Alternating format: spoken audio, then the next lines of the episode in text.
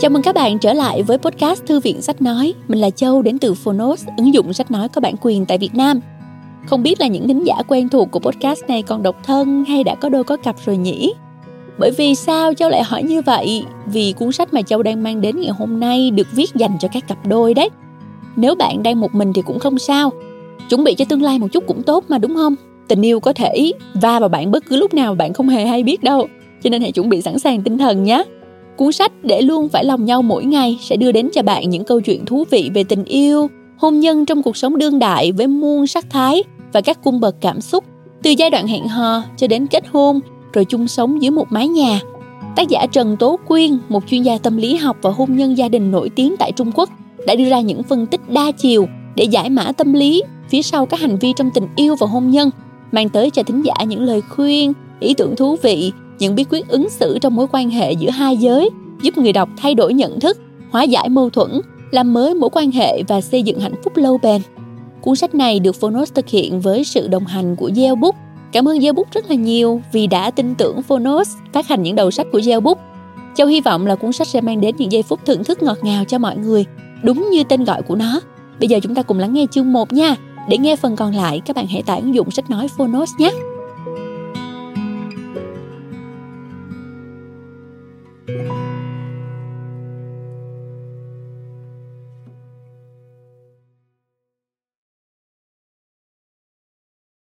Bạn đang nghe từ Phonos. Để luôn phải lòng nhau mỗi ngày.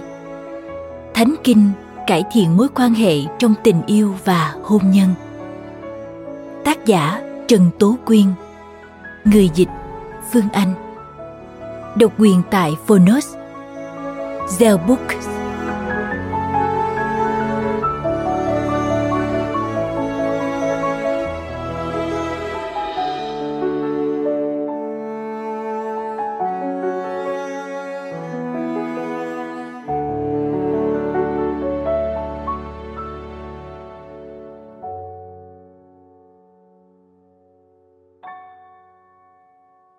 Lời nói đầu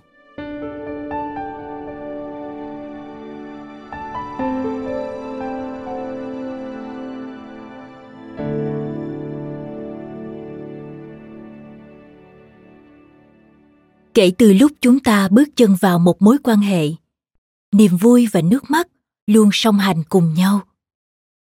Nằm giữa sự giáp công của yêu và hận, con đường đi đến hạnh phúc ngày càng trở nên khó đi và tiềm ẩn rất nhiều nguy cơ. Tuy nhiên, cái gọi là nguy cơ chính là nguy hiểm cộng cơ hội. Điều mà những mâu thuẫn và nguy cơ trong hôn nhân có thể đem đến cho chúng ta không chỉ là khổ đau mà còn là cơ hội để thay đổi. Vì vậy, những người sắp bước chân vào hôn nhân cũng như những người đã từng chịu tổn thương trong hôn nhân đều có thể tìm thấy vấn đề của chính mình đồng thời thực hiện những điều chỉnh thích hợp sau khi nghe xong cuốn sách này.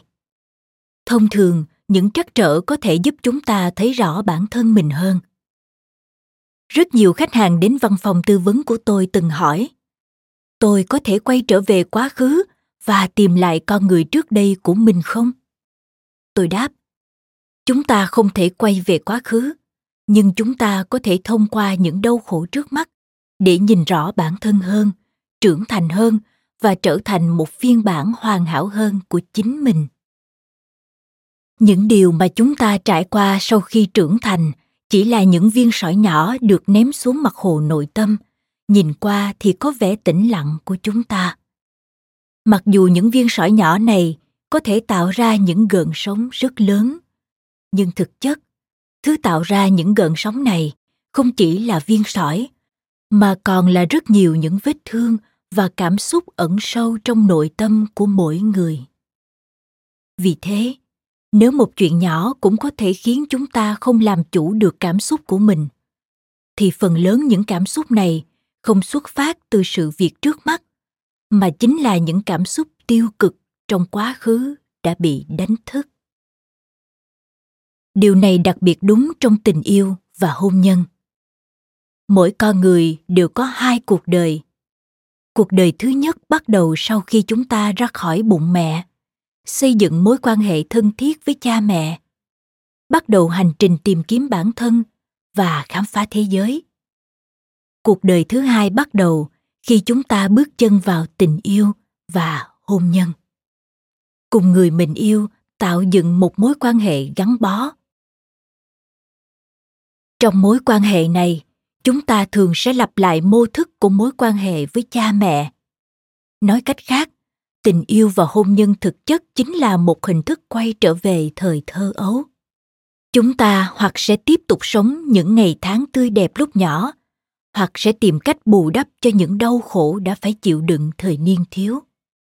Vì thế, những trải nghiệm trong tình yêu và hôn nhân có thể khiến chúng ta có cái nhìn rõ ràng hơn về bản thân đồng thời giúp chúng ta chấp nhận cha mẹ và thời thơ ấu của mình. Từ bỏ ham muốn sửa chữa quá khứ và dần trở thành một người trưởng thành. Ngoại tình là một trong những nguyên nhân lớn nhất gây ra đau khổ trong hôn nhân. Nhưng cho dù là kẻ ngoại tình hay người thứ ba, thì đều sẽ không có được hạnh phúc mà mình mong muốn trong mối quan hệ bất chính này sau khi kẻ ngoại tình được nếm trải cảm giác hạnh phúc ngắn ngủi, thì những gì mà họ nhận lại sẽ là mối ngờ vực từ người bạn đời và sự bất hòa liên miên giữa hai vợ chồng. Cho đến khi chút tình cảm cuối cùng cạn kiệt, họ sẽ phải đứng giữa hai lựa chọn, miễn cưỡng duy trì cuộc hôn nhân không hạnh phúc vì con hoặc ly hôn.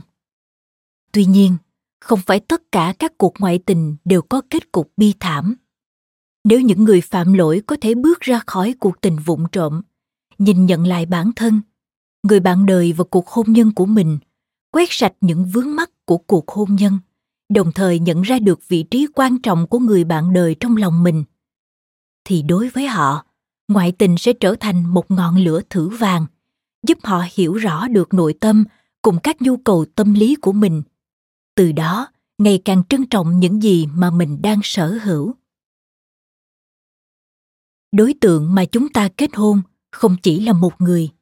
Phía sau người đó còn có rất nhiều người khác, như cha mẹ, họ hàng, thậm chí là các thế hệ tổ tiên của người đó. Do đó, mỗi người đều mang theo dấu vết của gia đình mình, đều có một lối sống giá trị quan, cách tư duy và thói quen hành xử của riêng mình. Chính vì thế, khi chúng ta kết hôn với một người thực tế là chúng ta đang kết hôn với cả một gia đình, một dòng tộc cùng những thói quen sinh hoạt và giá trị quan của người đó. Chỉ khi hiểu rõ và chấp nhận con người thật của đối phương, chúng ta mới có thể thực sự yêu đối phương và điều chỉnh bản thân để chung sống hòa hợp. Ngoài ra, phía sau người bạn đời của chúng ta còn có rất nhiều người khác.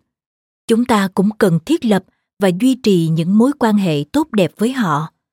Trong số đó, mối quan hệ gặp phải nhiều khó khăn nhất chính là mối quan hệ giữa mẹ chồng và nàng dâu. Đây cũng là một vấn đề nan giải trong gia đình á đông. Cuốn sách này sẽ phân tích và tìm ra lời giải đáp cho bí mật của mối quan hệ mẹ chồng nàng dâu và cung cấp cho bạn những giải pháp ai cũng là người chiến thắng để tháo gỡ những khúc mắc trong mối quan hệ này. Cuối cùng tôi muốn nhắn gửi các thính giả yêu quý. Chỉ khi bạn yêu thương bản thân mình, bạn mới có thể yêu thương người khác. Và chỉ khi tu dưỡng bản thân cho thật tốt, bạn mới có thể quản lý tốt cuộc hôn nhân của mình. Cảm ơn những trắc trở vì đã nhắc chúng ta rằng đã đến lúc phải thay đổi và thúc giục chúng ta trưởng thành. Chương 1 những điều cần chuẩn bị trong giai đoạn hẹn hò. Làm sao để tìm thấy nửa kia của mình?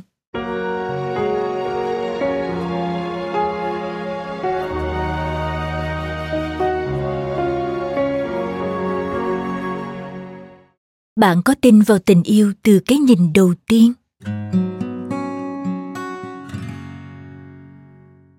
Giữa dòng đời tấp nập, bạn đã từng đi lướt qua bao nhiêu người? Có bao nhiêu người mà bạn đã có duyên gặp gỡ một lần? Có bao nhiêu người đã từng học tập và làm việc chung với bạn? Có bao nhiêu người đã cùng bạn cạn chén say sưa? Nhưng tại sao đến giờ này bạn vẫn còn cô đơn lẻ bóng? Rất có thể nguyên nhân là bạn vẫn đang tìm kiếm một người khiến mình có cảm giác rung động. Một em nhất định sẽ tìm thấy anh. Tiểu đỗ là một cô gái thời thượng và cá tính. Mấy năm gần đây, cô gần như đã trở thành một chuyên gia xem mặt. Đồng nghiệp, người thân, bạn bè lần lượt giới thiệu đối tác cho cô. Sau giờ làm, vào những dịp cuối tuần hoặc các kỳ nghỉ, tiểu đỗ đều bận biệu chạy xô đến các điểm hẹn xem mặt. Cô còn nói đùa với bạn bè của mình rằng lúc nào tớ không bận xem mặt thì chắc là đang trên đường đến chỗ xem mặt. Thật ra điều kiện của tiểu đỗ không tồi chút nào. Cô tốt nghiệp nghiên cứu sinh, sở hữu ngoại hình xinh xắn, phong cách ăn mặc hợp thời trang, tính tình lạc quan, cởi mở. Bố mẹ cô đều là quản lý cấp trung của công ty, tiền lương không thấp, vì thế gia đình của cô cũng thuộc hàng khá giả. Theo lý mà nói thì với điều kiện tốt như vậy việc tìm đối tượng đối với tiểu đỗ lẽ ra phải rất đơn giản. Vậy mà cô gái 27 tuổi đầu này mãi vẫn chưa chấm được ai. Tất nhiên, cũng có một vài đối tượng không thích tiểu đỗ và chủ động nói lời tạm biệt với cô trước. Mẹ của tiểu đỗ định thông qua chương trình Phi thành vực nhiễu để giúp con gái tìm người yêu, không ngờ bị tiểu đỗ phê bình một trận. Nói thêm, Phi thành vực nhiễu nghĩa là không chân thành xin đừng làm phiền, một chương trình truyền hình về hẹn hò nổi tiếng của Trung Quốc. Trở lại câu chuyện. Bố mẹ tiểu đỗ đều rất sốt ruột. Khi họ hỏi cô muốn tìm một người như thế nào thì cô đáp. Con phải tìm một người khiến con có cảm giác rung động. Không có cảm giác thì làm sao chung sống với nhau được ạ? À? Lời đáp này đã trở thành câu trả lời chính thức của tiểu đỗ dành cho bố mẹ. Khi tiểu đỗ tìm tôi để nhờ tư vấn, tôi hỏi cô ấy. Có thể dùng một tiêu chuẩn nào đó để đo lường thứ cảm giác mà em đang tìm kiếm không? Cô đáp, cảm giác thì làm gì có tiêu chuẩn đâu chị. Sau một thời gian nghe tôi tư vấn, một hôm tiểu đỗ gọi điện cho tôi và kể bằng một giọng vô cùng phấn khích. Em tìm thấy rồi. Em tìm thấy người khiến em có cảm giác rung động rồi chị ạ. À. Đúng là khó tin. Lần đầu tiên nhìn thấy anh ấy, em đã cảm thấy anh ấy chính là nửa kia của mình chị ạ. À. Từ ngoại hình cho đến gương mặt của anh ấy, tóm lại là em cảm thấy anh ấy có thể hiểu được em, có thể bước vào trái tim em. Khi em và anh ấy ngồi bên nhau, cho dù không ai lên tiếng thì cả hai vẫn cảm nhận được đối phương. Mỗi dòng tin nhắn mà anh ấy gửi, mỗi cuộc điện thoại mà anh ấy gọi cho em đều khiến cảm xúc trong lòng em dâng trào. 2. Chúng ta đang tìm kiếm một cảm giác gần gũi. Tôi hỏi Tiểu Đỗ. Có phải em cảm thấy như đã từng quen biết cậu ấy? Đúng rồi, đúng rồi, sao chị biết ạ? À? Tiểu Đỗ kinh ngạc hỏi. Là tiềm thức của em nói cho chị biết điều đó. Tôi đáp. Theo Freud, trong quá trình phát triển tâm lý của trẻ nhỏ thường xuất hiện một hiện tượng đó là khi trẻ khoảng 3 tuổi, chúng sẽ bắt đầu tách khỏi mẹ và có nhiều cảm xúc hơn dành cho cha của mình. Nói thêm, Sigmund Freud, sinh năm 1856, mất năm 1939, là một nhà thần kinh học và phân tâm học nổi tiếng người Áo. Quay trở lại câu chuyện. Chỉ có điều, các bé trai sẽ yêu mẹ nhiều hơn và có cảm giác ghen tị căm ghét đối với cha mình. Trong khi các bé gái sẽ đem một phần tình yêu dành cho mẹ, chuyển sang cho người cha. Thậm chí còn cảm thấy cần phải cạnh tranh với người mẹ để độc chiếm người cha. Lúc này, trẻ sẽ có cảm giác vừa yêu lại vừa ghét mẹ mình. Đây chính là phức cảm yêu mẹ Oedipus và phức cảm yêu cha Electra mà chúng ta thường nghe nhắc đến người khác giới đầu tiên mà các cô gái tiếp xúc thường là cha mình. Tương tự, người khác giới đầu tiên mà các chàng trai tiếp xúc thường là mẹ mình. Ký ức này đã in sâu vào tiềm thức của họ. Vì thế, khi đến tuổi trưởng thành, các cô gái thường thích những người đàn ông có thể bảo vệ họ giống như cha mình. Trong khi các chàng trai lại bị hấp dẫn bởi những cô gái dịu dàng và biết quan tâm giống như mẹ mình.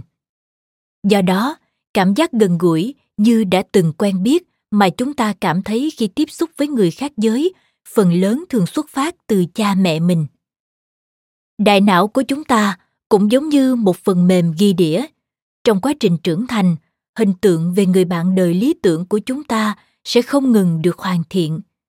Do trong quá trình này, có rất nhiều người để lại cho chúng ta những ấn tượng tốt, khiến chúng ta cảm thấy ấm áp, cảm động, hoặc cho chúng ta cảm giác người này rất đặc biệt có thể đem đến cho chúng ta niềm vui những điểm hấp dẫn của họ sẽ vô tình được đại não lưu lại và được bổ sung vào hình tượng người bạn đời lý tưởng của chúng ta những người này có thể là anh chị thầy cô giáo bạn học của chúng ta hoặc người nổi tiếng vân vân 3. Có cảm giác mãnh liệt quá, chưa chắc đã là chuyện tốt. Tiểu Đỗ vẫn đang chìm đắm trong bể tình. Cô cảm thấy chàng trai này chính là định mệnh của đời mình. Không có một điểm nào là không hợp với ý mình. Anh chàng vốn là một soái ca, tính cách lại vừa chín chắn, điềm tĩnh, vừa dịu dàng, ân cần, nhẫn nại, lại vừa yêu thích tất cả mọi mặt trong con người cô. Quan trọng là anh ta rất lãng mạn. Tuần nào cũng viết cho Tiểu Đỗ một bức thư. Ngoài ra còn biết cách đem đến cho cô rất nhiều ngạc nhiên thú vị. Tiểu Đỗ say sưa tận hưởng tình yêu của mình. Cảm giác yêu đương này đối với cô thật quá hoàn hảo. Nhưng chẳng bao lâu sau, cô ấy liền khóc lóc tới tìm gặp tôi. Thì ra, anh chàng khiến tiểu độ có cảm giác rung động mãnh liệt đã có gia đình ở quê. Hơn nữa anh ta còn không chỉ hẹn hò với mình tiểu đổ. Sau khi biết rõ sự thật, tiểu đổ vô cùng sốc. Cô làm ầm lên một trận rồi đuổi anh ta đi. Tiểu đổ có cảm giác mình đã bị lừa dối, lợi dụng. Cô gần như suy sụp. Nhưng điều khiến tiểu đổ đau lòng nhất không phải là mất đi anh chàng kia, mà là vì tình yêu mà cô tin tưởng nhất kỳ vọng nhất khiến cô rung động nhiều nhất trong phút chốc lại tan vỡ như ảo ảnh hắn ta đã khiến em hiểu được cảm giác yêu. Hơn nữa trước đây, hắn ta cũng rất yêu em. Thật không ngờ hắn lại là một kẻ lừa đảo. Tiểu độ khóc không thành tiếng. Tôi xoa nhẹ vai tiểu đỗ để thể hiện sự cảm thông và an ủi cô. Đợi cô bình tĩnh lại, tôi liền nói. Chính chúng ta đã lý tưởng hóa và biến người kia trở thành người yêu hoàn hảo của mình tình yêu mà chúng ta cảm nhận được đến từ chính nội tâm của chúng ta, chứ không liên quan gì đến người kia. Tiểu đỗ ngẩng đầu lên, mở to mắt hỏi lại tôi. Không liên quan gì đến người kia? Đúng vậy, không liên quan gì. Khi chúng ta gặp gỡ một người, và người đó tình cờ phù hợp với hình tượng người yêu lý tưởng của mình, trong lòng chúng ta sẽ nảy sinh cảm giác yêu thương mãnh liệt dành cho người đó. Chỉ cần bắt gặp ánh mắt của đối phương, chúng ta liền nghĩ rằng đó là một ánh mắt yêu thương. Chỉ cần đối phương nở một nụ cười, chúng ta liền cảm giác như có một dòng điện vừa chạy qua tim mình. Kỳ thực, những cảm giác này đều đến từ chính bản thân người đang yêu. Chính chúng ta đã tự tưởng tượng ra một người yêu hoàn hảo, sau đó hẹn hò với người yêu hoàn hảo này, chứ không phải là đối phương cái mà chúng ta cảm nhận được không phải là tình yêu của người kia, vì đối phương chưa từng yêu chúng ta theo đúng cách mà chúng ta tưởng tượng trong đầu. Vì thế, tất cả những cảm giác mà chúng ta có đều xuất phát từ chính nội tâm chúng ta. Tiểu đỗ vừa gật gật đầu, vừa đăm chiêu suy nghĩ.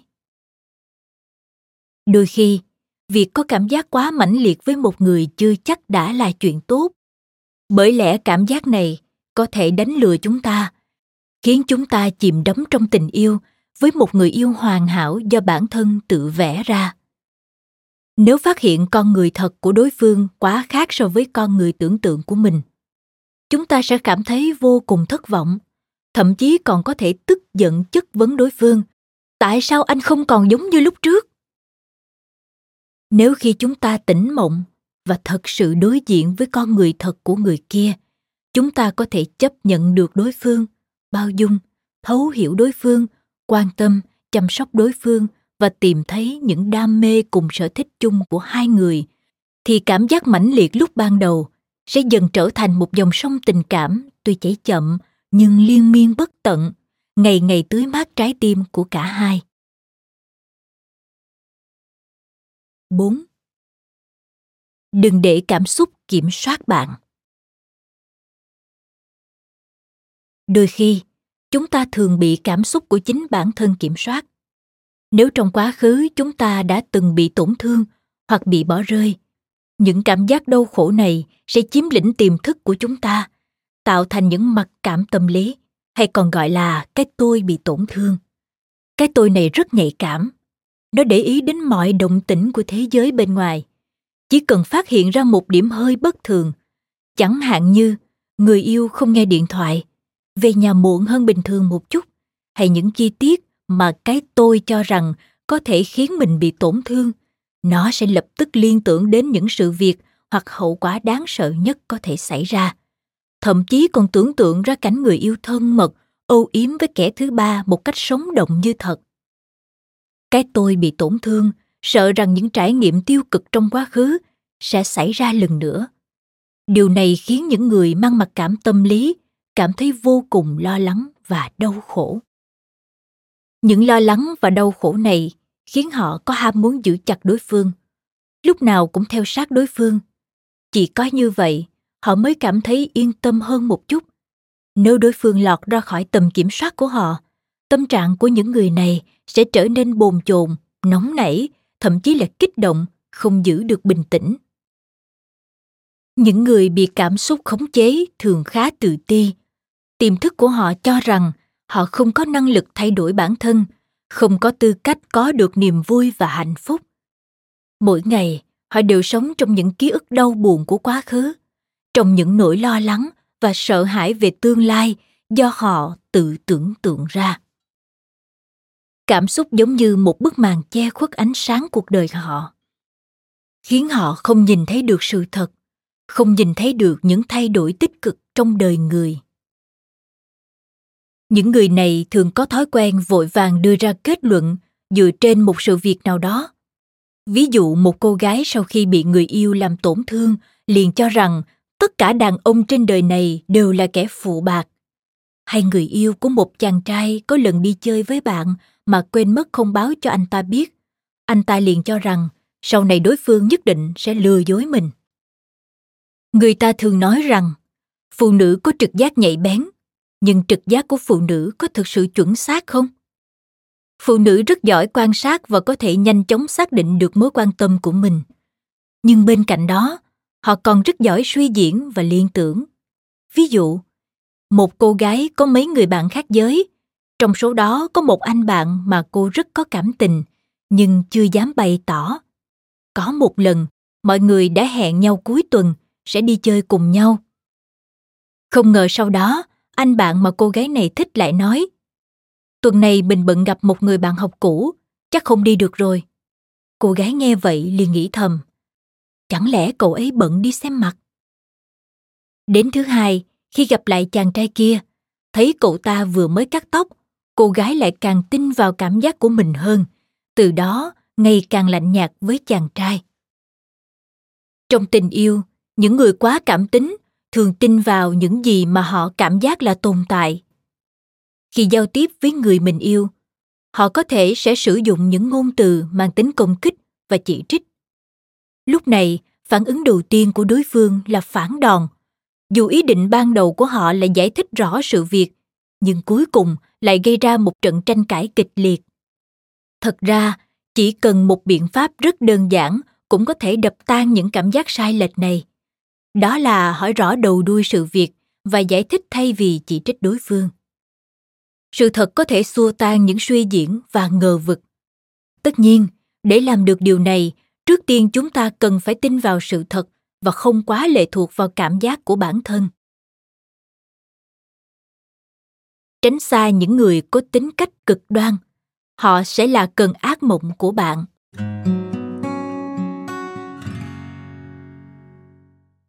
Một yêu cuồng nhiệt đến mức cực đoan là đang trói buộc người mình yêu một chàng trai sau khi chia tay với người yêu trên mạng liền livestream quá trình tự sát của mình trên mạng xã hội Weibo. Chàng trai mới hơn 20 tuổi này đốt than trong phòng và uống thuốc ngủ để tự sát. Ngoài một số hình ảnh đốt than, cậu ta còn liên tục đăng những dòng như Hẹn kiếp sau gặp lại, tôi sắp chết thật rồi.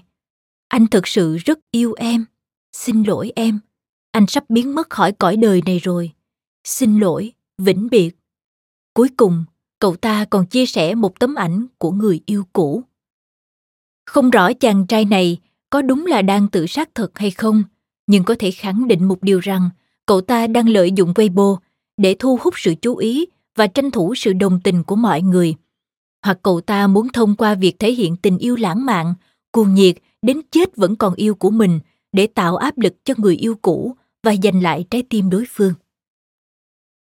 Đối với chàng trai này, tự sát đã trở thành một trò phô diễn vừa giúp cậu ta thỏa mãn ham muốn được chú ý của mình vừa có thể gây áp lực cho đối phương hành động chia sẻ ảnh của người yêu cũ thể hiện tâm lý tôi đau khổ thì cô cũng đừng mong hạnh phúc cho dù trò tự sát của cậu ta là giả, thì cuộc sống của cô gái cũng sẽ bị ảnh hưởng nghiêm trọng.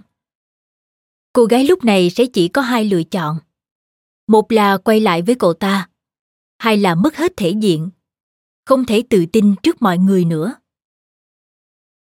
Rất nhiều người luôn khao khát có được một tình yêu lãng mạn, hy vọng mình có thể trở thành nhân vật chính của một chuyện tình sống chết có nhau. Nhưng những người vì khao khát này mà có hành vi cực đoan, thì rõ ràng là họ đang dùng những hành vi này để trói buộc người mình yêu, ép đối phương phải tuân theo ý mình. Người có hành vi như vậy thường có tâm trạng hết sức bất ổn, năng lực tự kiểm soát kém, dễ suy nghĩ theo hướng cực đoan. Nếu sau này chung sống với nhau, chỉ cần giữa hai người nảy sinh mâu thuẫn, người này rất có thể sẽ sử dụng các phương thức cực đoan để giải quyết vấn đề đem đến rất nhiều phiền phức thậm chí là nguy hiểm cho người kia nhà văn nổi tiếng của trung quốc thẩm tòng văn vốn là người giỏi sáng tạo nên những câu chuyện tình yêu lãng mạn trương triệu hòa là tiểu thư thứ ba của nhà họ trương một danh gia vọng tộc ở hợp phì tỉnh an huy và là hoa khôi của trường Đại học Công nghiệp Thượng Hải. Thẩm Tòng Văn, một chàng trai đến từ vùng quê Tương Tây. Lúc này cũng đang làm giảng viên tại trường đại học này. Ngày nào ông cũng viết vài chục bức thư tình gửi cho Trương Triệu Hòa, nhưng bà vẫn không chút rung động. Thẩm Tòng Văn dùng đủ mọi cách từ mềm mỏng đến cứng rắn để theo đuổi bà. Cuối cùng, ông ngầm ám chỉ trong thư rằng nếu Trương Triệu Hòa không đồng ý yêu mình thì ông chỉ còn đường chết. Cuộc theo đuổi mà người người đều quan tâm này đã gây ra cho Trương Triệu Hòa rất nhiều áp lực. Có người sau khi nghe nói thiên tài văn học sắp tự vẫn thì không nhịn được, liền tới tấp chỉ trích Trương Triệu Hòa. Lẽ nào cô định lấy đi sinh mạng của một thiên tài? Dưới áp lực khổng lồ của dư luận, Trương Triệu Hòa không có cách nào tin vào cảm giác của bản thân nữa. Bà bắt đầu dao động, cho dù sự nồng nhiệt của anh ấy là chân thành hay là do những ngôn từ lãng mạn tô vẽ mà thành tôi cũng cảm thấy như mình đã làm sai một điều gì đó khiến người khác đau khổ bất hạnh thẩm tòng văn đã thành công khơi gợi cảm giác ấy nấy trong lòng trương triệu hòa khiến bà dần dần thôi kháng cự và chấp nhận ông sau đó hoàng tử và công chúa có sống hạnh phúc mãi mãi về sau không Trương Triệu Hòa cho biết, cuộc đời này tôi cùng Tổng Văn chung sống, đây rốt cuộc là hạnh phúc hay là bất hạnh. Tôi cũng không biết đáp án. Tôi không hiểu ông ấy, không hiểu hết được ông ấy. Hai, Đừng lấy kẻ quỳ trước bạn. Mối quan hệ giữa Thẩm Tòng Văn và Trương Triệu Hòa ngay từ đầu đã không bình đẳng Thẩm Tòng Văn từng viết trong thư gửi cho Trương Triệu hòa rằng Mong em đừng giận anh. hãy cho phép anh được hôn lên chân em trong giấc mộng anh tự ti vì cho dù anh có ngồi xuống đất để hôn lên chân em, anh cũng cảm thấy làm như vậy sẽ xúc phạm đến em. Ngày nay người ta thường nói rằng, đừng bao giờ lấy kẻ quỳ trước bạn. Những kẻ này yêu người mà họ sùng bái, thẩm tòng văn, tôn sùng trương triệu hòa, còn hôn lên chân bà. Nhưng cuối cùng tình yêu vẫn không thắng được những mâu thuẫn nhỏ nhặt trong cuộc sống và những chuyện vặt vảnh thường ngày những kẻ tôn sùng người yêu của họ mà tôi muốn nhắc đến ở đây là những kẻ dùng đến các phương pháp tự hành hạ bản thân như quỳ xuống van xin để mong chờ hay cứu vãn tình yêu. Vào một ngày đông giá lạnh năm 2014 ở thành phố Trường Xuân, tỉnh Cát Lâm, một thanh niên trẻ đã quỳ suốt hai tiếng đồng hồ dưới trời đầy tuyết rơi. Giữa chàng trai này và bạn gái phát sinh mâu thuẫn tình cảm. Vì thế, cậu ta liền quỳ dưới trời tuyết với hy vọng bạn gái sẽ ra gặp mình. Những người như vậy hy vọng dùng phương thức tự hành hạ bản thân để khiến đối phương cảm động. Nhưng nếu thực sự đạt được mục đích, sớm muộn gì họ cũng sẽ tìm cách đòi lại món nợ này. Bởi lẽ trong lòng của kẻ quỳ dưới đất chắc chắn đang ẩn chứa rất nhiều căm phẫn. Anh khổ sở nhục nhã như thế này đều là vì em, rồi anh sẽ bắt em phải trả món nợ này từng chút từng chút một. Hoàn toàn có thể đoán được sau khi kết hôn, người đó sẽ sử dụng những phương thức nào để trút giận và phương thức cực đoan nhất chính là bạo hành. Ngoài ra, còn có một loại người mà khi cãi nhau với người yêu, sau 12 giờ đêm vẫn liên tục gọi điện cho đối phương. Những người này chỉ đang tìm cách thỏa mãn cảm xúc của bản thân, chứ không hề quan tâm đối phương có ngủ đủ giấc hay không, sức khỏe có bị ảnh hưởng hay không. Tóm lại, người mà họ yêu hơn cả chính là bản thân họ. 3. Sử dụng hành vi cực đoan là nhằm đạt được mục đích khống chế đối phương. Hành động là để đạt được mục đích. Nhưng nếu một người không từ bất cứ thủ đoạn nào để đạt được mục đích của mình thì cho dù động cơ mà họ có đưa ra có chính đáng đến đâu, đó vẫn là một kẻ nguy hiểm. Trong tình yêu cũng vậy, Tiểu Mẫn là một cô gái có tính cách nóng nảy và nhạy cảm. Năm thứ hai đại học, Tiểu Mẫn có người yêu. Kể từ khi hai người yêu nhau, Tiểu Mẫn ngày ngày đợi điện thoại của bạn trai, lúc nào cũng bám lấy bạn trai, bắt cậu phải ở cạnh cô. Đôi khi chỉ một chuyện nhỏ cũng khiến cô cãi nhau với bạn trai. Ví dụ như cô gọi điện mà bạn trai không bắt máy, bạn trai đăng nhập quy quy mà không chủ động gửi tin nhắn cho cô. Hơi to tiếng với cô hay đi ăn cùng nhau mà không gọi món mà cô thích ăn vân vân.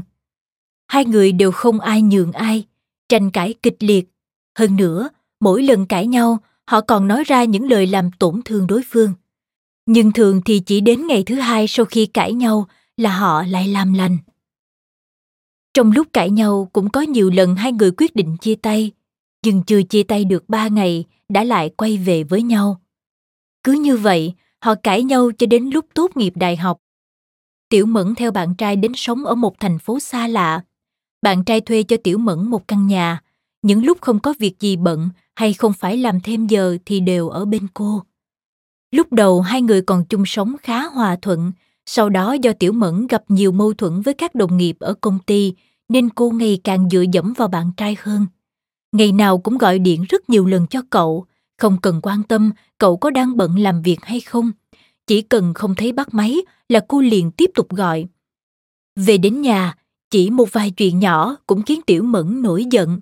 Có một lần, do bạn trai về muộn hơn 10 phút so với thông báo qua điện thoại, tiểu mẫn trên người chỉ mặc bộ đồ mỏng manh chạy chân không ra ngoài đường giữa thời tiết giá lạnh tháng 12.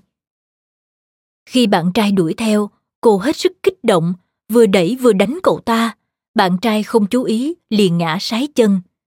Để giành chiến thắng trong các cuộc tranh cãi với bạn trai, Tiểu Mẫn ngày càng điên cuồng. Cô dùng đủ mọi cách tự đánh, mắng, đập đồ, tự hành xác, dùng dao cứa vào người, thậm chí còn định nhảy lầu để uy hiếp đối phương. Người bạn trai không chỉ một lần nói với Tiểu Mẫn, em của hiện tại khiến anh cảm thấy thật đáng sợ. Đừng như vậy nữa, anh sắp mất hết hy vọng với em rồi. Nếu còn tiếp tục như vậy, thì em nhất định sẽ phải hối hận. Tiểu Mẫn tâm sự với tôi, em không biết tại sao mình lại trở nên như vậy, vừa cực đoan, vừa đáng khinh. Em làm vậy chỉ vì muốn anh ấy cảm thấy anh ấy là người có lỗi, khiến anh ấy phải xin lỗi em. Thật ra em không muốn làm những chuyện đó chút nào. Em thật sự rất yêu anh ấy, không thể rời xa anh ấy. Em chỉ muốn thu hút sự chú ý của anh ấy mà thôi. Lúc nào em cũng dùng đủ mọi cách, thậm chí còn làm tổn thương bản thân và anh ấy để đạt được mục đích của mình. Nhưng sau mỗi lần cãi nhau, em không hề cảm thấy mình là người thắng cuộc, mà ngược lại còn cảm thấy mình đã thua hoàn toàn. Một người càng yêu cuồng nhiệt bao nhiêu, càng dựa dẫm vào đối phương nhiều bao nhiêu, thì ham muốn khống chế càng mãnh liệt bấy nhiêu. Những người đó say mê đối phương, hy vọng đối phương có thể đối xử với mình theo cách mà họ mong muốn. Nếu một ngày nào đó đối phương không đáp ứng được yêu cầu của họ, thì họ sẽ hết sức phẫn nộ và dùng đến những phương thức cực đoan để đe dọa đối phương nhằm đạt được mục đích kiểm soát đối phương của mình. Thực ra, những người như vậy vô cùng thiếu cảm giác an toàn. Họ không biết cách yêu quý bản thân cũng như không cảm nhận được sự tồn tại của bản thân.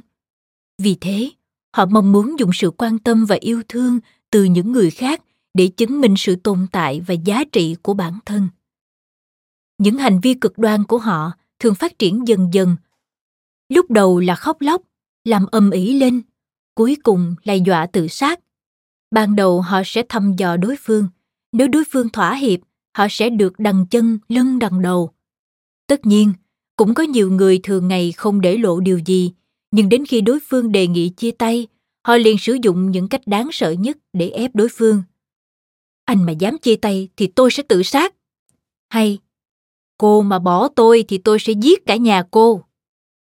Rất nhiều người bị những lời đe dọa này làm cho khiếp sợ trong khi những kẻ cực đoan kia thì cười thầm vì đã đạt được mục đích của mình. Cuối cùng, đối phương chỉ còn cách ngoan ngoãn nghe theo sự kiểm soát của họ. Chỉ cần có chút phản kháng là họ sẽ diễn lại trò cũ. Đến khi đối phương không thể chịu đựng được nữa và tìm cách chạy trốn, họ sẽ làm ra những việc còn cực đoan hơn trước nếu không thành công, họ nhất định sẽ dùng đến cách tự làm tổn thương bản thân để khiến người kia phải ân hận cả đời. Hoặc không ngừng quấy rối, làm phiền để khiến đối phương không được sống yên ổn. Chính sự dung túng, nuông chiều của những người xung quanh đã dung dưỡng những hành vi cực đoan này.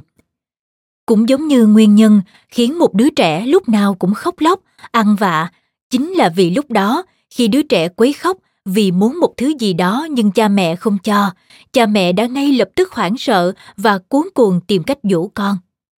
Được rồi, bé cưng của mẹ đừng khóc nữa. Mẹ đồng ý là được chứ gì? Trong tình yêu cũng vậy, rất nhiều người sẽ quay trở về trạng thái trẻ thơ, hoặc sống lại những ngày tháng tươi đẹp thời thơ ấu, hoặc tìm cách chữa lành những vết thương lúc nhỏ. Cách ứng phó tốt nhất khi bị những người có hành vi cực đoan bức bách, uy hiếp chính là kiên quyết không để họ đạt được mục đích của mình ví dụ như thanh niên trẻ vùng đông bắc đã quỳ suốt mấy tiếng đồng hồ dưới trời tuyết lạnh giá mà tôi đã nhắc đến ở trên Kết quả là cậu ta đã không được toại nguyện. Có người cho rằng bạn gái của cậu ta thật quá nhẫn tâm. Thực ra suy nghĩ này chính là kết quả của phương pháp giáo dục sai lầm trong quá khứ. Swage từng viết một cuốn tiểu thuyết mang tựa đề Lòng thương hại nguy hiểm. Hàm ý rằng chúng ta càng thương xót một người bao nhiêu thì anh ta hoặc cô ta càng trở nên ngông cuồng bấy nhiêu. Cuối cùng, còn có thể dẫn đến một kết cục không thể vãn hồi gây ra nguy hiểm cho những người xung quanh nói thêm Swage, tên đầy đủ là Stephen Swage, một nhà văn nổi tiếng thế giới người Áo. Lòng thương hại nguy hiểm, tên tiếng Anh là Beware of Biddy, xuất bản năm 1939. Quay trở lại câu chuyện. Vì thế, nếu chẳng may bị một kẻ có hành vi cực đoan quấy rối chúng ta có thể giả vờ biến mất một khoảng thời gian đừng để người đó tìm thấy cũng như lần ra bất kỳ đầu mối nào đợi đến khi vượt qua giai đoạn phản ứng stress rất có thể người đó sẽ bỏ cuộc tất nhiên cách tốt nhất là tìm kiếm sự giúp đỡ từ những người thân trước sức mạnh tập thể thì ngay cả kẻ ngông cuồng nhất cũng sẽ phải khiếp sợ 4. Thứ mà tôi không có được thì kẻ khác cũng đừng hòng có được.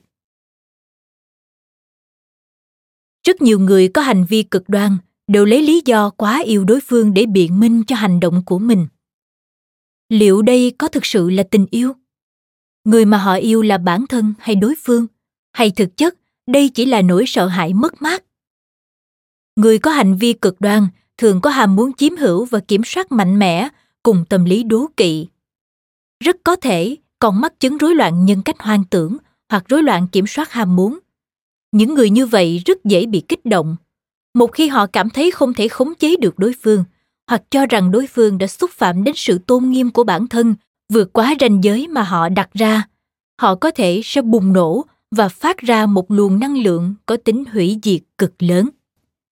Người ta thường nói, những người đang yêu đều có chỉ số IQ bằng không. Chính vì thế, tất cả chúng ta khi yêu đều phải luôn duy trì sự tỉnh táo và không lúc nào được quên việc tự bảo vệ mình. Vậy nên, hãy tránh xa những người có tính cực đoan, bởi rất có thể họ sẽ trở thành cơn ác mộng của bạn. Ngoài ra, khi chia tay với những người cực đoan, chúng ta cần lưu ý một số điểm sau. Một, ý thức được tính cách cực đoan của người đó và rằng chúng ta không thể dễ dàng thỏa hiệp hoặc đối đầu trực tiếp với đối phương sau đó cố tìm ra những lý do hợp lý để nói lời chia tay. 2. Khi chia tay, tuyệt đối không nên chọc tức đối phương hay nói ra những lời có thể làm tổn thương đến lòng tự trọng của đối phương. Nên duy trì một thái độ kiên quyết nhưng ôn hòa. 3. Nên chọn những nơi có đông người qua lại để nói lời chia tay. Tốt hơn hết là nhờ người thân hoặc bạn bè đi cùng đến điểm hẹn. 4. Cuối cùng, không nên liên tục nhắc đến hai từ chia tay, vì điều này có thể khiến sự oán giận dần tích tụ trong lòng đối phương và dẫn đến những hậu quả nghiêm trọng. Hẹn hò qua mạng chẳng qua chỉ là một phương thức gặp gỡ. Hồi ức xe lạnh, tiếng kèn phương xa.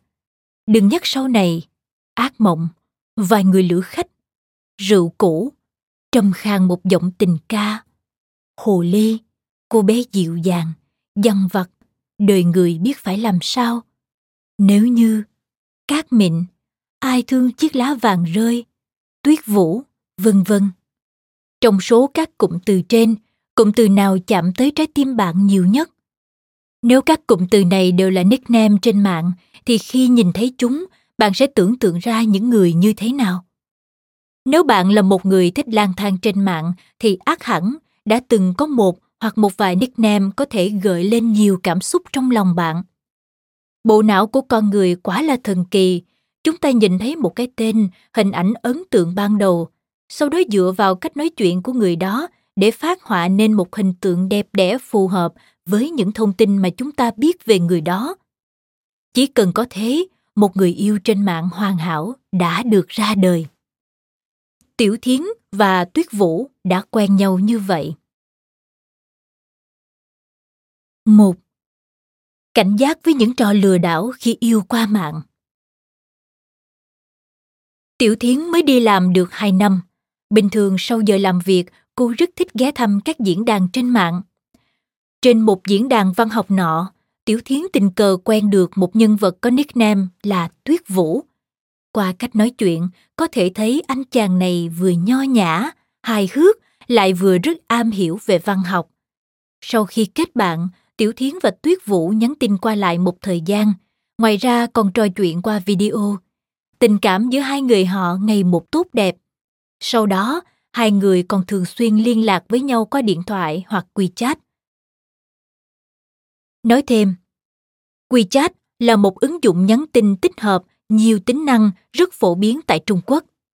Quay lại câu chuyện. Tiểu Thiến ngày càng trở nên gắn bó với anh chàng tuyết vũ này.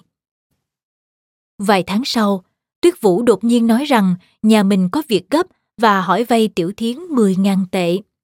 Tiểu Thiến sợ có người hack tài khoản của Tuyết Vũ để lừa đảo nên đã gọi điện cho anh.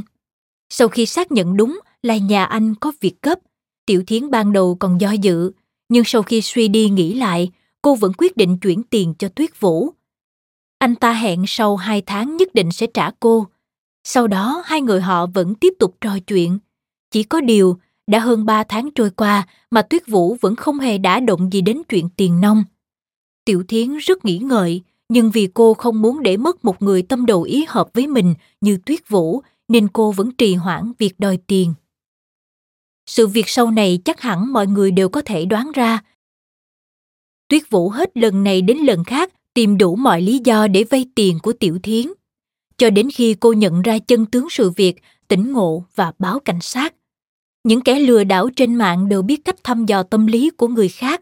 Họ rất giỏi điều chỉnh bản thân để chiều theo sở thích của đối tượng mà mình đang nhắm đến. Nếu bạn thích ghé thăm các diễn đàn văn học, thì họ sẽ giả vờ là một trí thức nho nhã. Còn nếu hai người quen nhau trong game, thì nhất định họ sẽ là một cao thủ chơi game. Những kẻ đó có thể sẽ sử dụng sự ân cần, chu đáo hoặc hài hước, thú vị của mình để tóm gọn trái tim đang cô đơn của bạn. Trên thực tế, những kẻ lừa đảo trên mạng chưa chắc đã là những kẻ lừa đảo chuyên nghiệp ngoài đời thực. Nhiều người còn có thể có nhân cách tốt và được mọi người quý mến. Một nghiên cứu đã chỉ ra rằng, khi một người đến một môi trường xa lạ, các tiêu chuẩn đạo đức của người đó có thể sẽ tuột dốc một cách nhanh chóng. Bởi lẽ tại đây, người đó sẽ không phải chịu đựng áp lực xã hội và dư luận, cũng không cần phải lo bị người khác lên án về mặt đạo đức. Mạng Internet chính là một môi trường như vậy. Giữa mạng xã hội mênh mông, mỗi người đều đeo một chiếc mặt nạ, ngay cả bạn bè hay đồng nghiệp. Nếu không có ảnh hoặc các thông tin cá nhân thì cũng không thể nhận ra nhau. Những kẻ lừa đảo này ngoài đời có thể đàng hoàng, đứng đắn, lịch sự, nhã nhặn, nhưng trong thế giới mạng, khi lớp vỏ bọc cuối cùng đã được gỡ xuống, nhân cách thứ hai của họ sẽ xuất hiện và thực hiện những hành vi lừa đảo như lừa tình hoặc lừa tiền.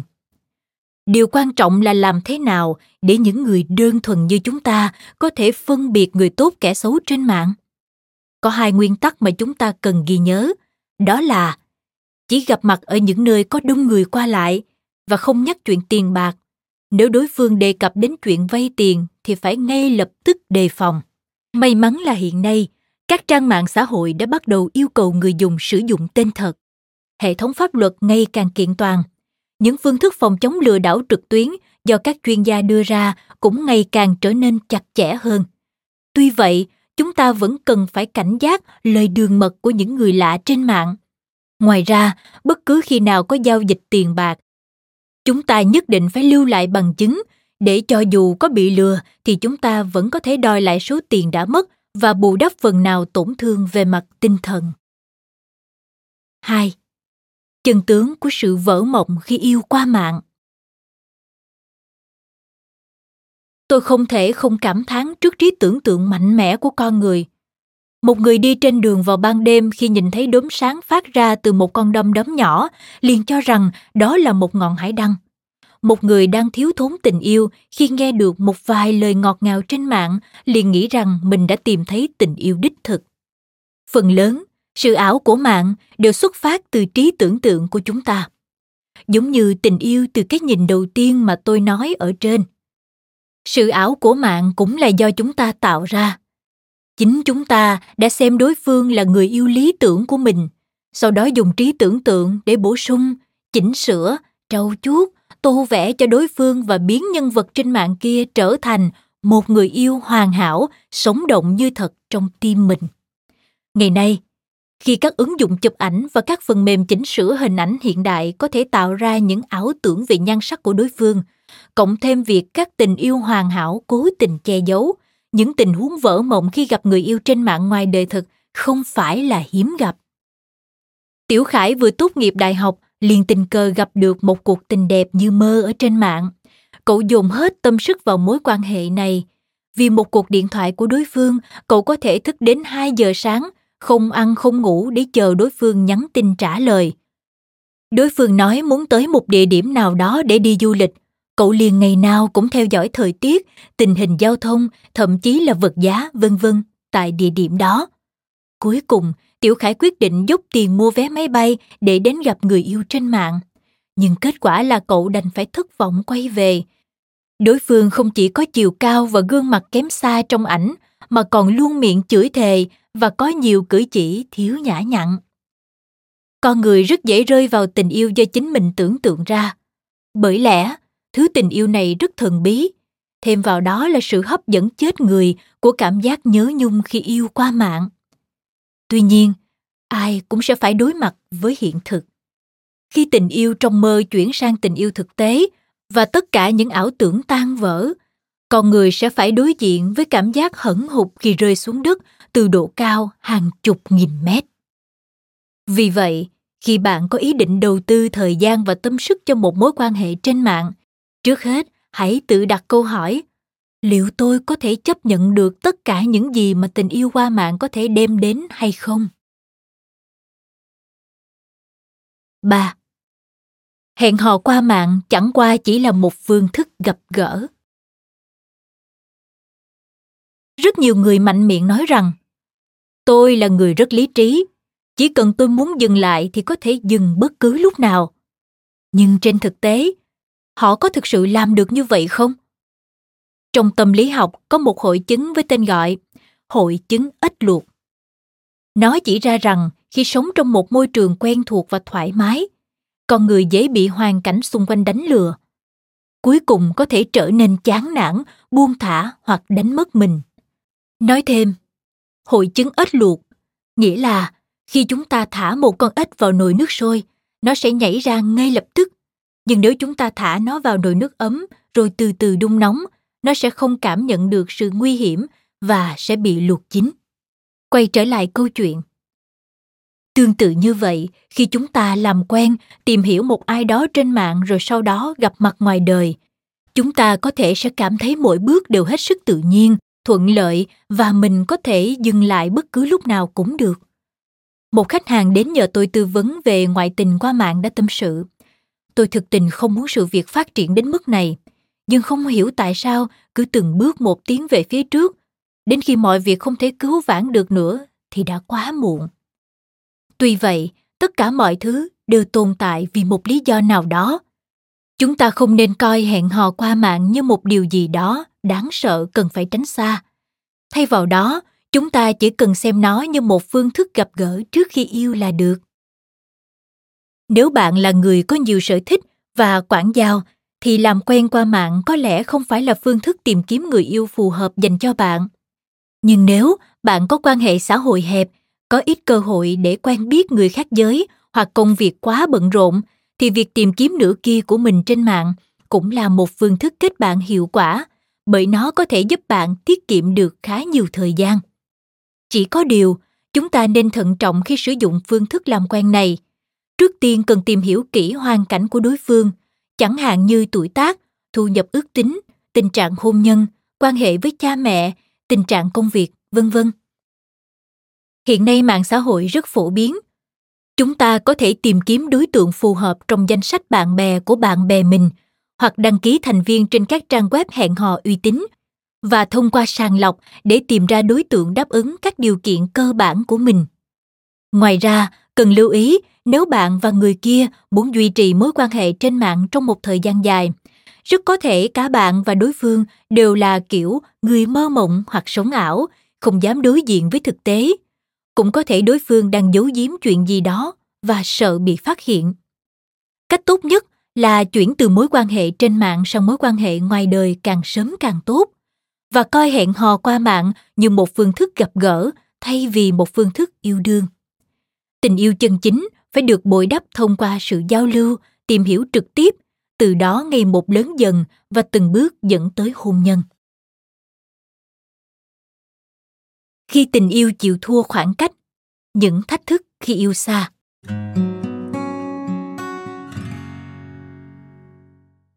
Một khoảng cách xa nhất là khoảng cách của lòng người. Yêu xa đồng nghĩa với việc cả hai người sẽ phải chịu đựng nỗi nhớ nhung, sự đợi chờ và cô đơn. Yêu xa còn thử thách lòng tin của chúng ta đối với nửa kia, cũng như đối với tình yêu của mình. Những người yêu xa còn phải kiềm chế ham muốn được gần gũi người yêu. Nếu là những cô gái trẻ lúc nào cũng quan tâm hoặc dựa dẫm vào người yêu quá mức, thì còn phải chịu đựng cảm giác hoang mang và bất an khi không nắm bắt được hành tung của đối phương người ta thường nói rằng khoảng cách tạo ra cái đẹp nhưng cũng có rất nhiều người châm biếm yêu xa thì có khoảng cách rồi nhưng cái đẹp thì không thấy đâu nơi tiểu triệu đang sinh sống, cách thành phố nơi bạn gái cậu đang làm việc không xa lắm. Sau khoảng một năm yêu xa, tiểu triệu bắt đầu cảm thấy bạn gái ngày càng lạnh nhạt, xa cách, không còn quan tâm đến cậu như trước nữa. Lần nào cũng là tiểu triệu chủ động gọi bạn gái nói chuyện qua video hay chủ động hỏi han cô trước. Đến dịp nghỉ lễ, tiểu triệu quyết định tới thăm bạn gái. Nhưng khi biết tin, bạn gái cậu chỉ tỏ vẻ dửng dưng và buông một câu. Ừ biết rồi tiểu triệu rất hoang mang. Liệu có phải mối quan hệ này sắp đi đến hồi kết? Bạn gái của cậu thì tâm sự. Ban đầu em nghĩ rằng mình có thể chấp nhận việc yêu xa. Nhưng trong suốt một năm sống xa nhau, bất cứ khi nào nói chuyện, anh ấy đều hỏi những câu như, hôm nay em đi với những ai? Có mấy người tất cả? Khiến em có cảm giác như đang bị giám sát. Có lần em bị một tai nạn nhỏ nên phải vào bệnh viện làm tiểu phẫu ca tiểu phẫu tuy không dài nhưng rất đau đớn. Lúc đó em thực sự cần anh ấy ở bên, nhưng khi nhận được điện thoại của em thì anh ấy lại nói, chỉ là một ca tiểu phẫu thôi mà, không sao đâu. Hiện giờ mỗi lần nhìn thấy bạn bè của mình được người yêu quan tâm, hỏi han là em lại cảm thấy chạnh lòng. Em rất muốn những lúc em đau ốm có người chăm sóc, muốn được lau nước mắt lên áo anh ấy. Khi đói có người mua đồ ăn ngon cho em ăn khi khác, có người rót cho em một ly nước ấm điểm then chốt của một mối quan hệ yêu xa không phải là khoảng cách về thời gian, mà là khoảng cách của lòng người 2. Những điều kiện cần thiết để duy trì một mối quan hệ yêu xa. Những người sắp hoặc đang phải yêu xa nên xem xét các điều kiện dưới đây trước khi đưa ra quyết định cuối cùng. Điều kiện kinh tế Hai ngành được hưởng lợi nhiều nhất từ các mối quan hệ yêu xa chính là ngành viễn thông và vận tải. Ai cũng biết rằng các cặp đôi yêu xa thường nấu cháo điện thoại lâu hơn nhiều so với các cặp đôi sống trong cùng một thành phố. Hóa đơn điện thoại cuối mỗi tháng của họ chắc chắn cũng sẽ vì thế mà dài hơn bình thường. Các cặp đôi cũng không thể không gặp nhau mãi, vì thế để tiết kiệm thời gian di chuyển, rất nhiều người sẽ lựa chọn các phương tiện giao thông tốc độ cao như tàu cao tốc hoặc máy bay dù chúng rất tốn kém.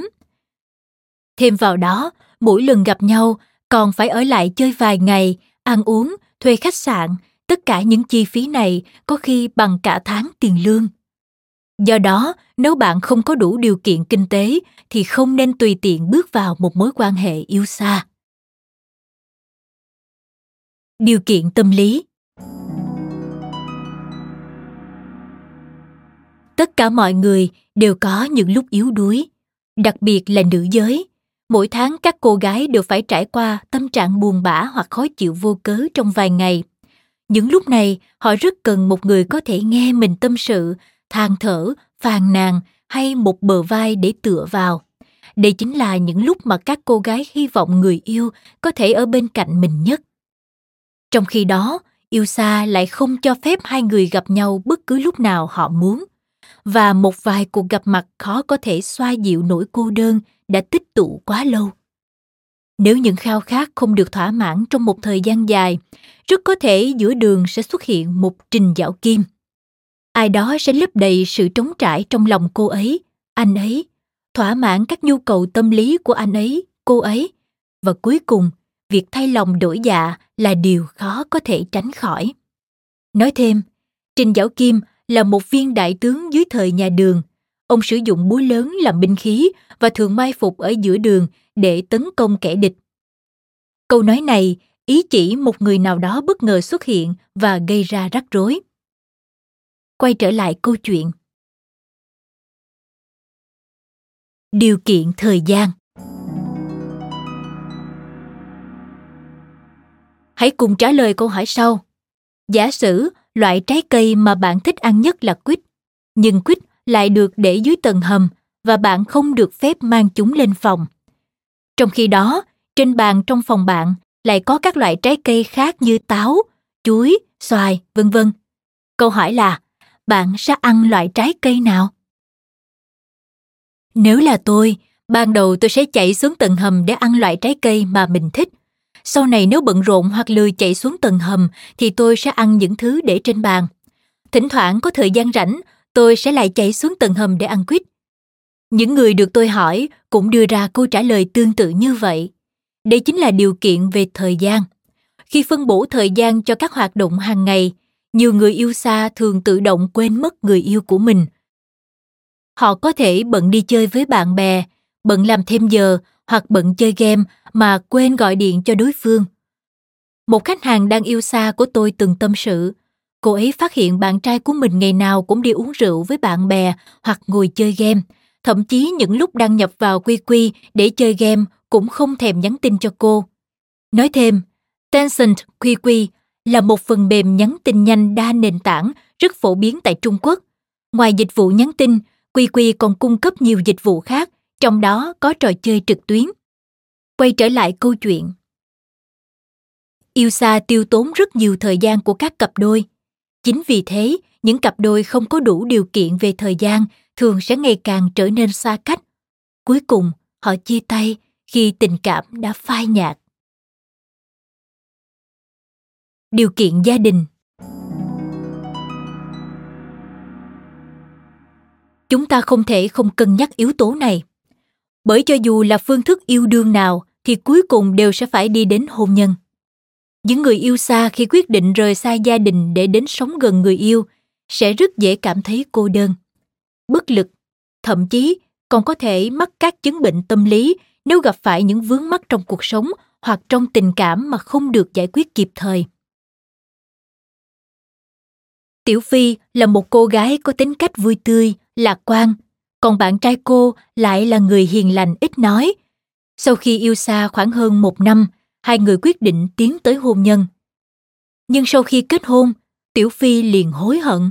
Do phải lấy chồng xa nên tiểu phi cảm thấy bản thân thiệt thòi hơn những người khác. Vậy nên cô hy vọng chồng mình có thể quan tâm đến mình nhiều hơn. Nhưng vì chồng cô không giỏi nói chuyện nên tiểu phi liền nghĩ rằng anh căn bản không hề yêu cô. Sợ cha mẹ lo nghĩ tiểu phi cũng không dám tâm sự với họ. Cứ như thế, cảm giác u uất dần tích tụ trong lòng cô. Mãi đến khi mang thai, tiểu phi mới phát hiện mình đã mắc chứng trầm cảm khi sinh.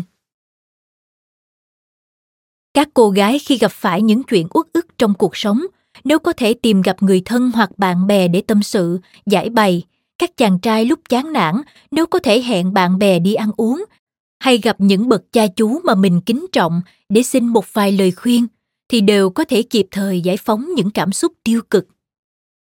Những người yêu xa sau khi quyết định kết hôn với người mình yêu rất có thể sẽ mất đi sự hỗ trợ từ gia đình. Vì thế, họ liền dồn tất cả kỳ vọng vào người bạn đời của mình và mong muốn đối phương có thể dành hết tình cảm cho mình. Nếu không được như vậy, họ sẽ cảm thấy hết sức thất vọng và bất mãn. Ngoài ra những người yêu xa trước khi lựa chọn đến sống cùng người yêu ở nơi khác cũng cần cân nhắc một số vấn đề như ai sẽ là người chăm sóc cha mẹ hay sức khỏe và nguyện vọng của cha mẹ, vân vân.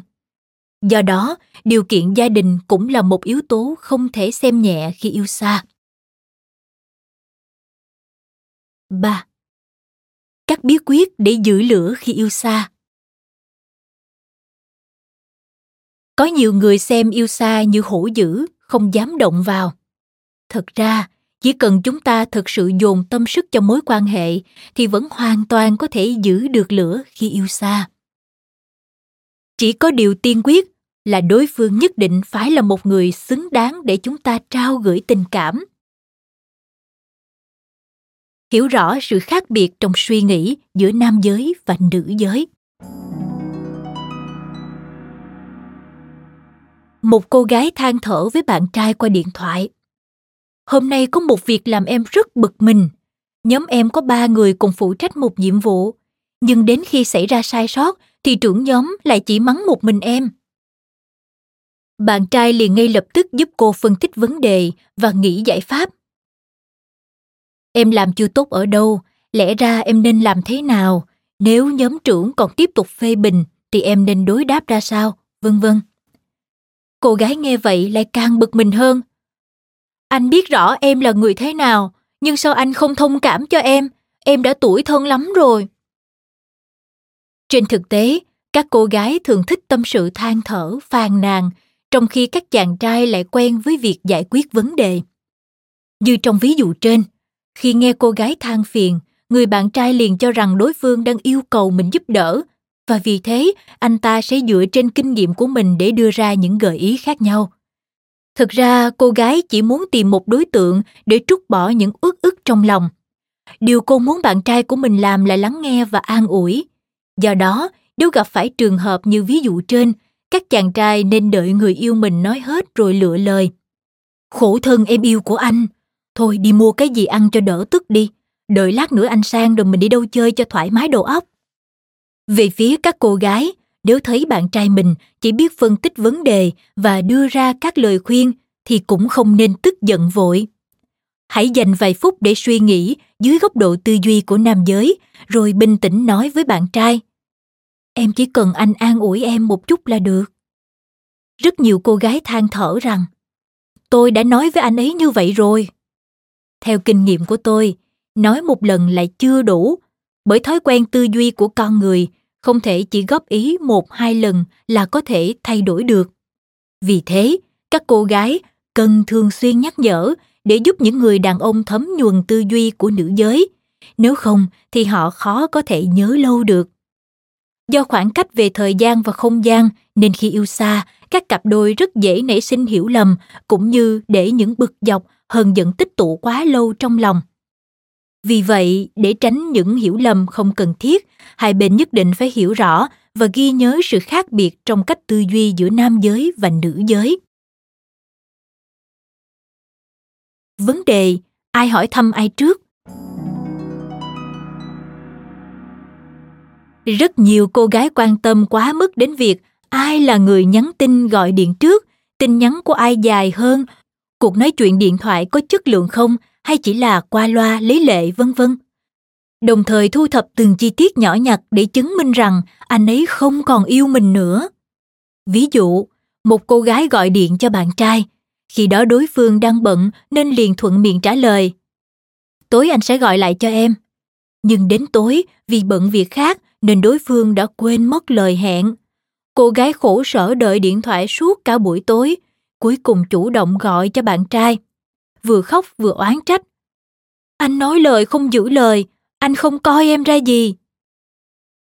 Trên thực tế, phần lớn nam giới đều ít quan tâm đến tiểu tiết, trong khi các cô gái thường hay để ý các chi tiết nhỏ nhặt thì các chàng trai lại không hề quan tâm đến cùng. Nếu gặp phải tình huống trên, một mặt chúng ta nên thông cảm cho tính hay quên của nam giới, mặt khác chúng ta có thể gửi tin nhắn để nhắc đối phương rằng chúng ta đang đợi đối phương một người bạn của tôi khi rơi vào trường hợp trên đã gửi một tin nhắn như sau cho người yêu chào anh bạn buổi sáng hứa gọi điện cho người ta mà quên rồi à hay là muốn em biến thành đồng hồ báo thức để nhắc nhở anh phạt anh lần sau phải mua cho em 10 xiên kẹo hồ lô. Đọc đến đây, nhiều cô gái có thể sẽ thắc mắc. Tại sao tôi phải thông cảm cho anh ấy trước mà không phải là anh ấy thông cảm cho tôi?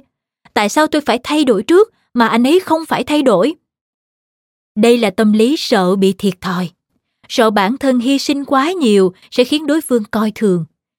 Vì thế, liền chấp nhận đứng ở vị trí bị động.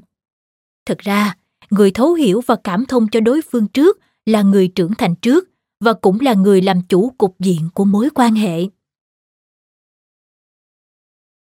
Làm sao để có cảm giác an toàn khi yêu xa?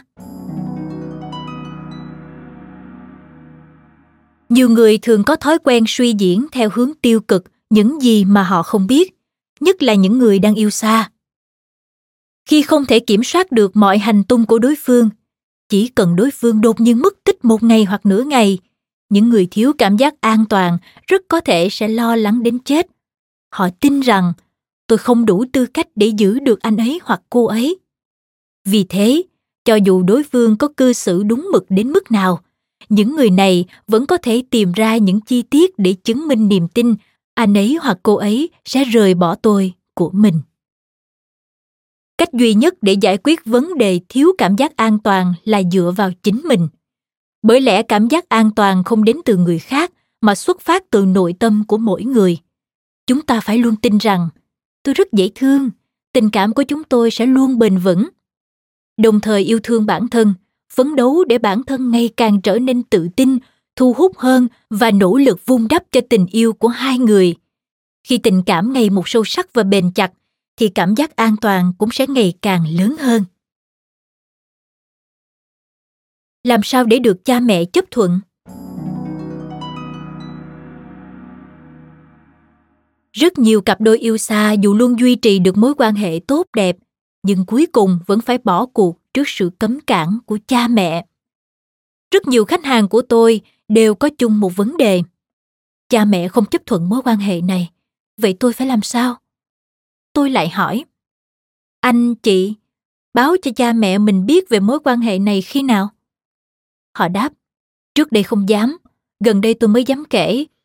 Ai ngờ bố mẹ tôi sống chết không đồng ý. Điều này cũng khá dễ hiểu nuôi con suốt hơn 20 năm trời, bỗng chốc biết tin con sắp rời xa mình, không bậc cha mẹ nào có thể dễ dàng chấp nhận. Hơn nữa, người yêu của bạn dù sao cũng chỉ là một người xa lạ đối với cha mẹ bạn. Họ không biết gì về đối phương, làm sao có thể yên tâm giao bạn cho người đó. Ở trên tôi đã nhắc đến hội chứng ếch luộc. Nếu bạn thật sự nghiêm túc đối với một mối quan hệ, thì hãy tiết lộ trước một chút thông tin cho phụ huynh của mình biết chẳng hạn như bí mật kể với mẹ. Con mới có người yêu mẹ à. Cô ấy hoặc anh ấy là người. Nhất định phải là những phẩm chất tích cực. Một số bạn gái thường đợi đến khi cãi nhau với người yêu rồi mới than thở, kể khổ với cha mẹ, liệt kê đủ các điểm xấu của người yêu, làm hỏng hình tượng của người yêu trong mắt cha mẹ mình. Như vậy xác suất thuyết phục cha mẹ thành công, làm sao có thể cao cho được? Hãy để các bậc phụ huynh biết rằng người mà bạn lựa chọn là một người có nhiều ưu điểm và thực sự yêu thương bạn. Nếu thái độ của cha mẹ bạn quá kiên quyết, bạn có thể tìm kiếm sự giúp đỡ từ những người khác, như những người thân có tiếng nói trong gia đình chẳng hạn. Vấn đề mâu thuẫn. Các cặp đôi yêu xa tuyệt đối không nên chiến tranh lạnh nhưng thỉnh thoảng vẫn có thể tranh cãi một cách lành mạnh. Tranh cãi với mục đích giải quyết vấn đề thật ra cũng là một phương thức giao tiếp. Khi nảy sinh bất đồng, nếu các cặp đôi có một vài cuộc tranh cãi nho nhỏ thì dần dần họ sẽ học được cách giao tiếp hiệu quả và nhờ đó tránh được những cuộc tranh cãi nảy lửa sau này. Ngoài ra, có nhiều người còn lo rằng các cặp đôi yêu xa sẽ không còn chủ đề chung để nói chuyện nữa. Trên thực tế không chỉ các cặp đôi yêu xa, mà tất cả các cặp đôi đều có thể gặp phải vấn đề này khi đã ở bên nhau quá lâu. Vùng đắp sở thích chung, mở rộng các mối quan hệ bạn bè và kể cho nhau nghe những chuyện thú vị mà mình nghe được từ bạn bè, hoặc dành một khoảng thời gian nhất định cho các cuộc trò chuyện nghiêm túc, thẳng thắn, bày tỏ những suy nghĩ, cảm xúc được chôn giấu trong lòng đều là những cách thức hiệu quả để giải quyết vấn đề nêu trên. Cuối cùng có thể tổng kết lại các đặc điểm của những người thích hợp yêu xa như sau. Nội tâm mạnh mẽ, có đủ cảm giác an toàn, tự tin, lạc quan, độc lập, chung thủy, không quá cảm tính, có chính kiến của riêng mình, có khả năng giao tiếp hiệu quả, có thể chịu được sự cô đơn và có thể hạnh phúc ngay cả khi ở một mình. Ngoài ra, yêu xa còn có thể đem lại cho chúng ta khá nhiều lợi ích chẳng hạn như có nhiều thời gian hơn để ở bên gia đình, có nhiều không gian riêng tư hơn. Thêm vào đó, một chút xa cách cũng sẽ khiến tình cảm giữa các cặp đôi càng thêm thấm thiết. Gái ế làm thế nào để tìm thấy hạnh phúc? Một, tôi đã tự biến mình thành một gái ế. Tiểu Phương năm nay 32 tuổi. Trước sau cô đã yêu thầm hai chàng trai. Người đầu tiên là bạn học thời đại học của cô. Sở dĩ cô không dám tỏ tình là vì đối phương đã có người yêu. Tiểu Phương thầm yêu chàng trai này suốt ba năm, mãi đến khi cô đi làm và bị một đồng nghiệp trẻ tuổi khác thu hút, mối tình đơn phương này mới chấm dứt. Nhưng thật không may là Tiểu Phương lại phải tiếp tục yêu đơn phương một lần nữa. Lần này Tiểu Phương không tỏ tình là vì chưa hiểu rõ đối phương, sợ tùy tiện bày tỏ sẽ làm ảnh hưởng đến mối quan hệ đồng nghiệp của hai người. Trong khoảng thời gian Tiểu Phương thầm yêu chàng trai này, có người giới thiệu đối tượng cho cô, nhưng vì rất ghét xem mặt nên Tiểu Phương nhất quyết không chịu đi gặp. Còn có người giới thiệu cho cô một bạn học thời cấp 3, nhưng do lúc đó Tiểu Phương vẫn đang thích anh chàng đồng nghiệp nên liền thẳng thắn từ chối. Sau này khi phát hiện ra anh chàng đồng nghiệp thật ra không phải là mẫu người mà mình thích, Tiểu Phương liền đi tìm anh chàng bạn học cấp 3, nhưng đáng tiếc là đối phương đã kết hôn mất rồi. Cứ như vậy, Tiểu Phương đã tự biến mình trở thành một gái ế. Tiểu Phương chia sẻ, hình như em luôn để lỡ mất cơ hội, luôn phải hối tiếc. Hiện giờ mọi người nghe đến tuổi của em đều chạy mất dép. Mọi người đều có những lý do riêng để giải thích cho việc mình trở thành gái ế. Nhưng trong lòng mỗi người đều rõ, số phận của mình là do chính mình định đoạt. 2. Chờ đợi được người khác giới chú ý. Những cô gái lớn tuổi đều có một tâm lý. Đó là chờ đợi một người đàn ông tốt tự tìm đến mình. Họ không thích chủ động tấn công mà giống như Khương Tử Nha, ngồi ôm cần câu đợi có người tự nguyện cắn câu. Nói thêm, Khương Tử Nha là một khai quốc công thần nhà Chu. Trước khi được Chu Văn Vương trọng dụng, ông thường ngồi câu bên sông vị với một lưỡi câu thẳng, không dùng mồi câu. Cũng không thả lưỡi câu xuống nước mà dơ lên cách mặt nước ba thước để đợi minh chủ tự tìm đến mình. Quay trở lại câu chuyện. Phần lớn các cô gái đều không thích ra ngoài. Những lúc không phải đi học hay đi làm thì thường ở lì trong nhà. Trước đây, tôi từng tham dự vài bữa tiệc dành cho những người độc thân với tư cách là một chuyên gia tư vấn tiền hôn nhân. Tại đó có rất nhiều cô gái độc thân tuy ăn mặc thời thượng nhưng chỉ lạnh lùng đứng khoanh tay ở một chỗ, không chủ động giao lưu với người khác.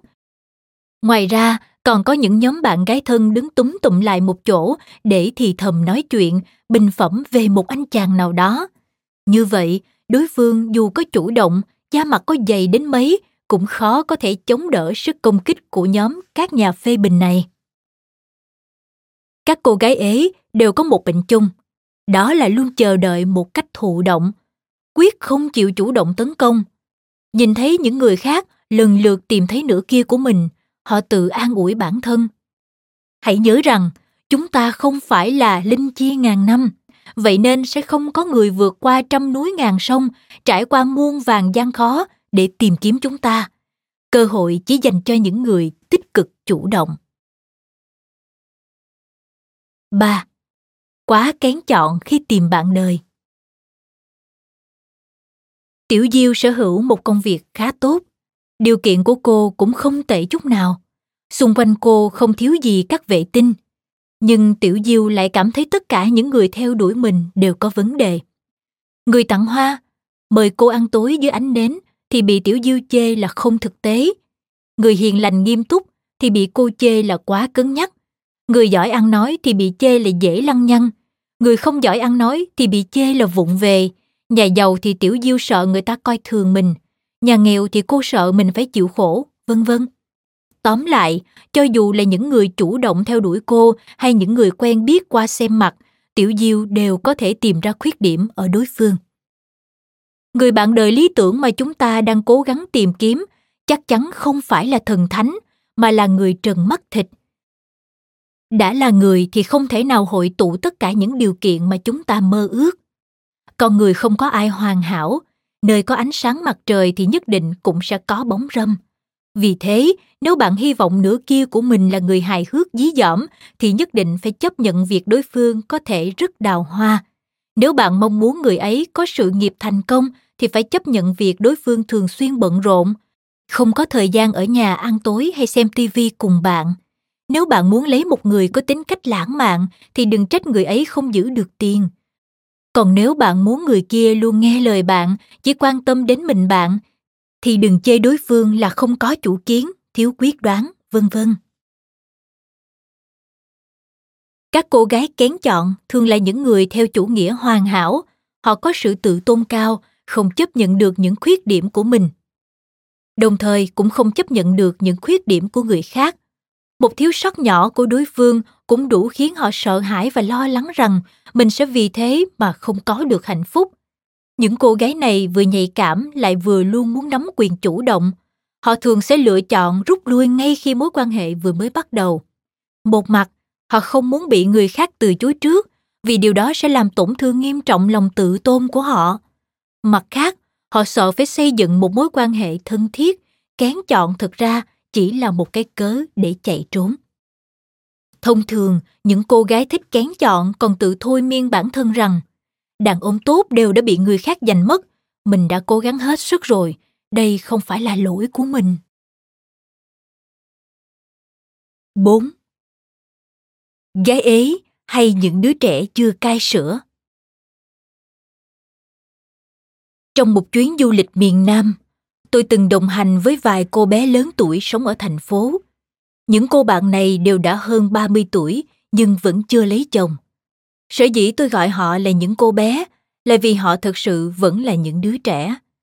Biểu hiện cụ thể là nói chuyện điện thoại với bố mẹ với giọng nhõng nhẽo, suốt ngày cầm điện thoại chụp ảnh tự sướng.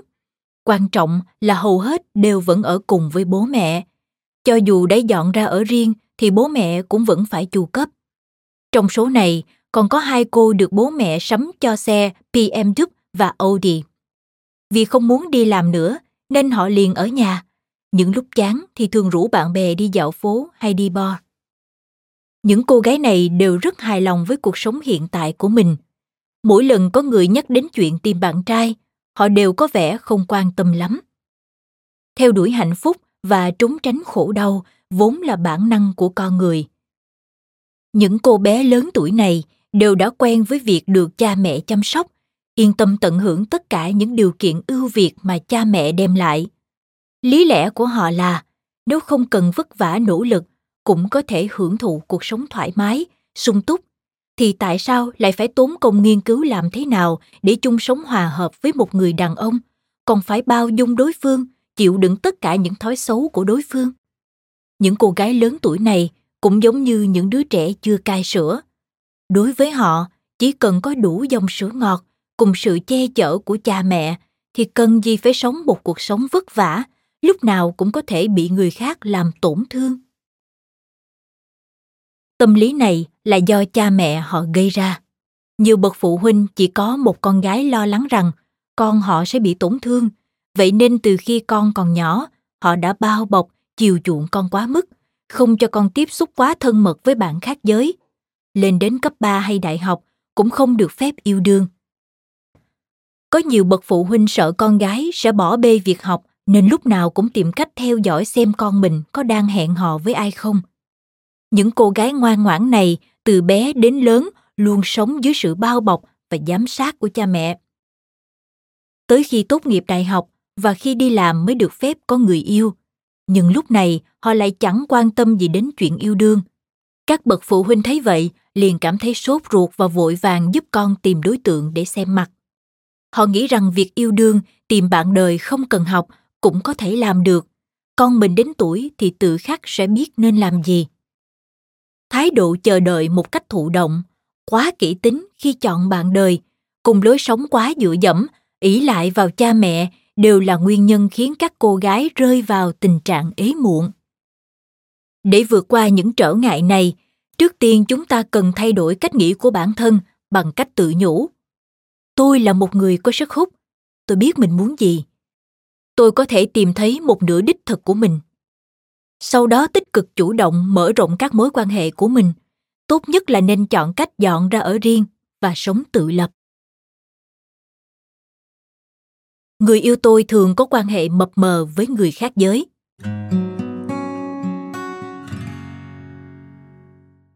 Truyền thuyết kể rằng trên một hòn đảo ở vùng biển xa xôi nọ có ba chị em mang tên Siren, với giọng hát đầy ma lực. Chị em Siren mang thân hình nửa người nửa chim. Họ thường cất giọng hát ngọt ngào, mê hoặc lòng người của mình để dụ những chiếc thuyền đi ngang qua chuyển hướng tiến về phía đảo và đâm thẳng vào những rặng đá ngầm xung quanh đảo. Những thủy thủ đi ngang qua hòn đảo này đều bị giọng hát quyến rũ của họ mê hoặc, không một ai may mắn thoát nạn. Nhờ được nữ thần Sirs cảnh báo từ trước, nên ngay từ lúc thuyền chưa đi đến vùng biển có thể nghe thấy tiếng hát của các siren. Người anh hùng Odyssey đã ra lệnh cho các thủy thủ trói mình vào cột buồm, còn các thủy thủ thì dùng sáp ong bịt chặt tay lại. Chàng còn dặn họ phải phớt lờ những mệnh lệnh của mình khi thuyền đi qua hòn đảo chết người kia. Chẳng bao lâu sau, hòn đảo tử thần đã xuất hiện ở đằng xa. Odyssey vì không bịt tai bằng sáp ong nên vẫn có thể nghe thấy giọng hát du dương của các siren. Chàng vùng vẫy, đòi các thủy thủ cởi trói và lệnh cho họ hướng thuyền về phía ba chị em siren. Nhưng không ai thèm để ý đến chàng. Các thủy thủ tiếp tục lái thuyền tiến thẳng về phía trước. Cho đến khi không còn nghe thấy tiếng hát, họ mới cởi trói cho Odyssey và lấy sáp ong ra khỏi tai. Giọng hát của các siren hết sức lôi cuốn, rất nhiều người vừa muốn được thưởng thức giọng hát tuyệt diệu này, vừa không muốn phải vùi mình dưới đáy biển. Cũng giống như có một số người vừa muốn nếm trải vị ngọt của tình yêu, lại vừa muốn bất cứ lúc nào cũng có thể rũ bỏ trách nhiệm và quay về với tổ ấm của mình. Để thỏa mãn nhu cầu này, người ta đã phát minh ra kiểu quan hệ mập mờ.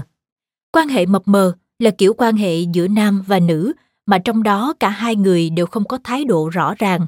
Đây là một kiểu quan hệ rất đặc biệt, tồn tại giữa những người bạn nhưng lại vượt qua mức tình bạn. Một, Quan hệ mập mờ làm tổn thương người khác. Nếu một người đang ở trong một mối quan hệ tình cảm nghiêm túc nhưng vẫn giữ mối quan hệ mập mờ với người khác giới, sự mập mờ này sẽ có mức độ gây tổn thương rất lớn. Cô sinh viên năm ba Tiểu Phạm và bạn trai vốn dĩ rất hòa hợp, cho đến khi Tiểu Phạm tình cờ phát hiện bạn trai đang có quan hệ mờ ám với một cô gái khác.